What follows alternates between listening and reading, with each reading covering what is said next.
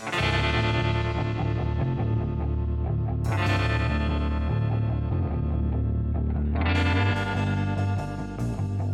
everybody, welcome back for another TCB short. And today we're going to be taking on the question Who is Satoshi Nakamoto? So, the short answer to that question is Satoshi Nakamoto is the anonymous creator of Bitcoin. So, he released the Bitcoin white paper on a cryptographic mailing list on October 31st, 2008.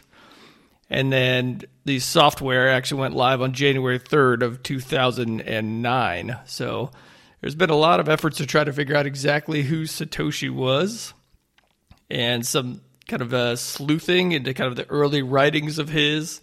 They noticed that a lot of his early postings were in certain timestamps that might suggest that he was either in the United Kingdom or the United States, either East or West Coast. Uh, they comb over some of the phrasing he uses. He uses some British phrasing like bloody or some British spellings of certain words such as like favor, but using an O U R as opposed to just an O R. Uh, but his identity is unknown. So the last um, known posting that anyone ever had of Satoshi was just in 2010, and he just simply said that he was moving, that the project was in good hands, that he was moving on to other things.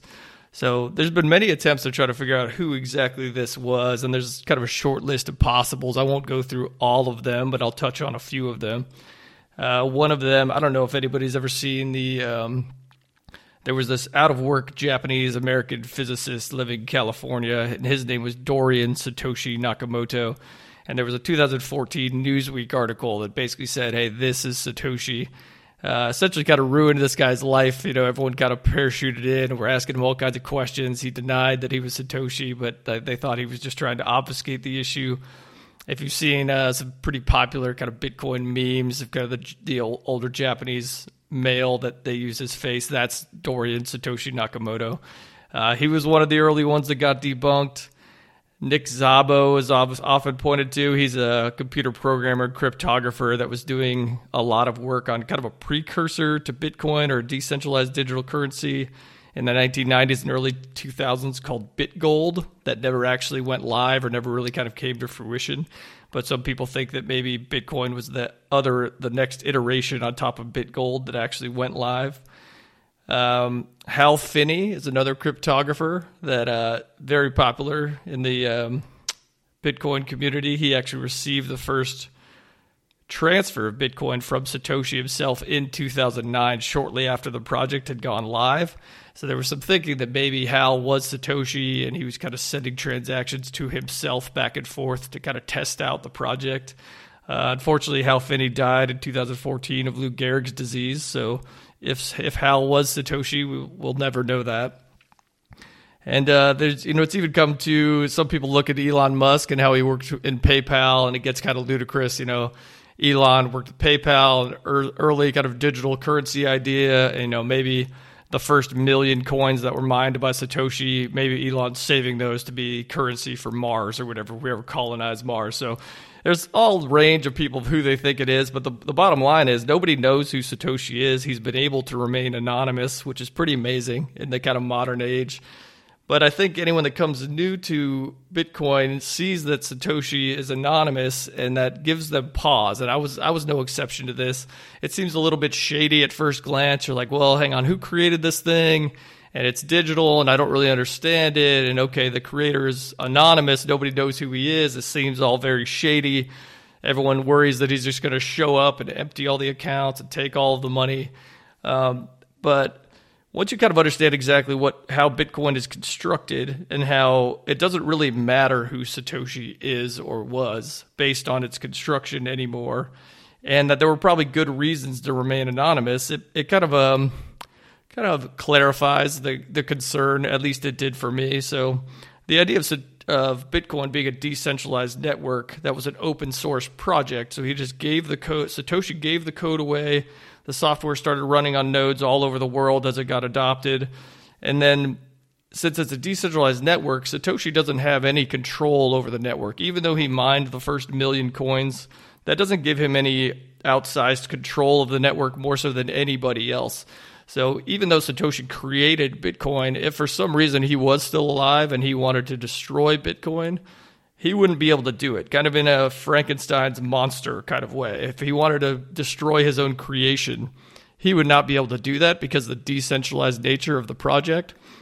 So it's really the idea that matters. And I think he knew that there were other there were other kind of um, attempts at making maybe a private currency, digital or otherwise, that failed because they were centralized.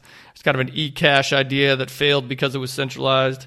There was an idea called the Liberty Dollar uh, that was kind of trying to make a, a new private currency that was still based based on precious metals, unlike the U.S. dollar since 1971.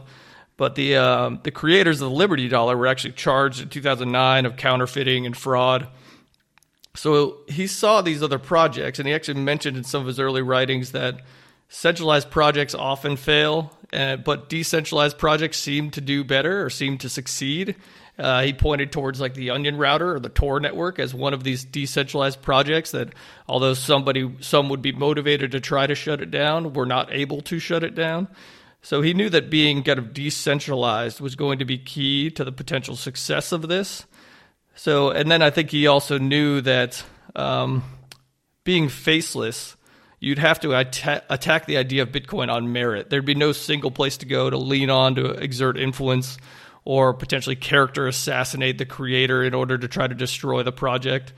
So uh, I think he was remaining anonymous for good reason, and he has no ability to influence the network or hack the network or rug pull everybody that's participating in the network. And I think that's important to understand about Satoshi.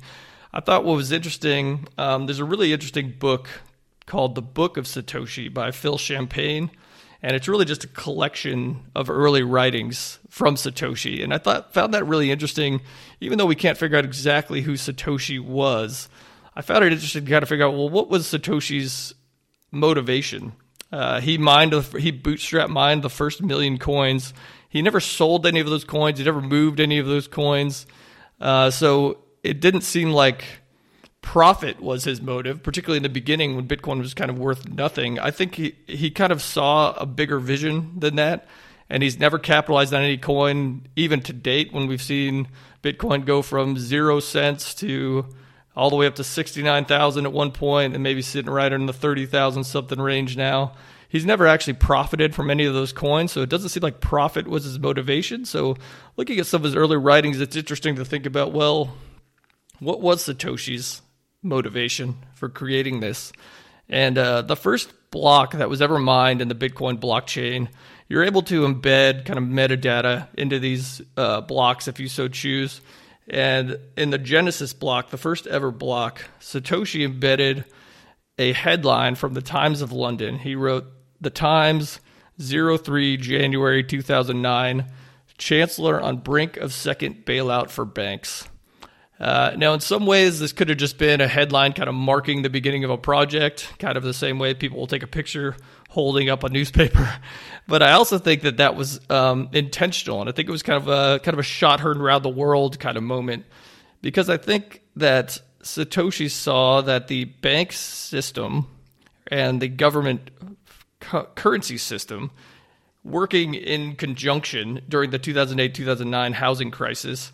You had a financial crisis and those that have been entrusted with being stewards of the money, they didn't bail out the people. They didn't bail out people whose mortgages were underwater. They bailed out the well connected and the large banks. And I think that's why he chose this to be embed in that first block. So the people that were entrusted with uh, being good stewards of our money, it was a very it was a very obvious breach of that trust trust. Uh, he has an early quote. I will quote here. He said, The root problem with conventional currency is all the trust that's required to make it work.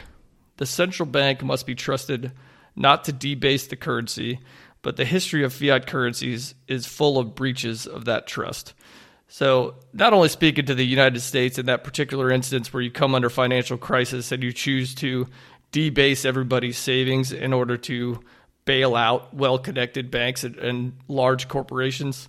Uh, but also, every empire has really fallen to this. Anytime a government is given trust with the currency, almost without exception, they have debased that currency.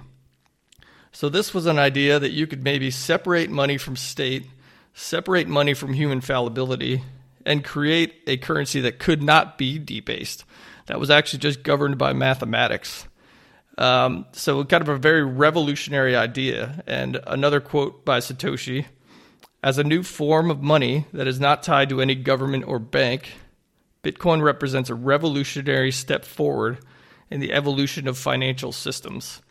So I think he saw this as a revolutionary new idea that could kind of detach money from the state, detach money from banks, and have it just be governed by rules instead of rulers, as he says, um, and give that kind of power back to the people where you only have to trust mathematics and nobody is going to actually fall to that desire to that human fallibility desire to debase currency and fund government through debasing of everyone's savings. So it was really kind of a revolutionary idea, a peaceful revolution against a system that is just no longer serving us and is no longer serving us kind of in exponential fashion as this as this problem grows larger. So um, I don't know if there's any V for Vendetta fans in the in the audience, but I watched that recently, given uh, that it's November and it's kind of a the famous line "Remember, remember the fifth of, of November." Uh, but right at the beginning of V for Vendetta, there's this um, there's this quote of "We are told to remember the idea, not the man, because a man can fail. He could be caught, he could be killed and forgotten, but 400 years later, an idea can still change the world." So I think what Satoshi understood was the man doesn't really matter; it's the idea that matters. So who Satoshi the man is is not nearly as relevant as the idea that he gave the world. This idea that you could have neutral, apolitical money that separates money from the state and human fallibility and is absolutely scarce to protect everybody's purchasing power. Uh, an idea that gives permissionless, unconfiscatable property to anyone on the earth that voluntarily chooses to opt into the network, no matter what kind of government or regime they live under at the time. Uh, so I think um, it was the idea that matters, and it reminds me of a Victor Hugo quote: uh, "There's nothing more powerful than an idea whose time has come." And I think Satoshi saw that the currency system was failing us, and he finally was able to, uh, with technology, code a currency that removes that human fallibility and restores the power to the people or the holders of the currency themselves. So although we'll probably never know who Satoshi actually was, um, in a way, he the idea lives on through every node that runs the software and everybody building on top of Bitcoin and everyone that's buying into this new dream that you can finally have stateless apolitical money. So um, I hope that helps. I know uh, when you come to Bitcoin at first and you find out it's got not only is it kind of shady and scary that it's digital and it's you know, on, on computers and something like the technology is not very well understood by everybody. But then also just the idea that there's an anonymous creator and kind of a worry that he's gonna he's gonna open the back door and drain all of the accounts. So just understanding it's a decentralized network where that's not possible. Satoshi had pretty good reasons to stay anonymous, knowing that this would have probably powerful enemies in nation states and banks, and that he would become kind of the target of those of those enemies and uh, that it just doesn't really matter. It's the idea that matters, not the person. So, uh, yeah, spoiler. I hope nobody's coming here thinking, "Oh, hey, man, he's figured it out. he's figured out the mystery. He knows who Satoshi is, and he's going to let us know." But I believe if if uh, hopefully that helps. That it's it's the idea that matters. The person is secondary, and uh, we have Satoshi to thank for that idea, whoever he is. And uh, that's it. So I'll thank you guys for all listening today, and we'll catch you next time.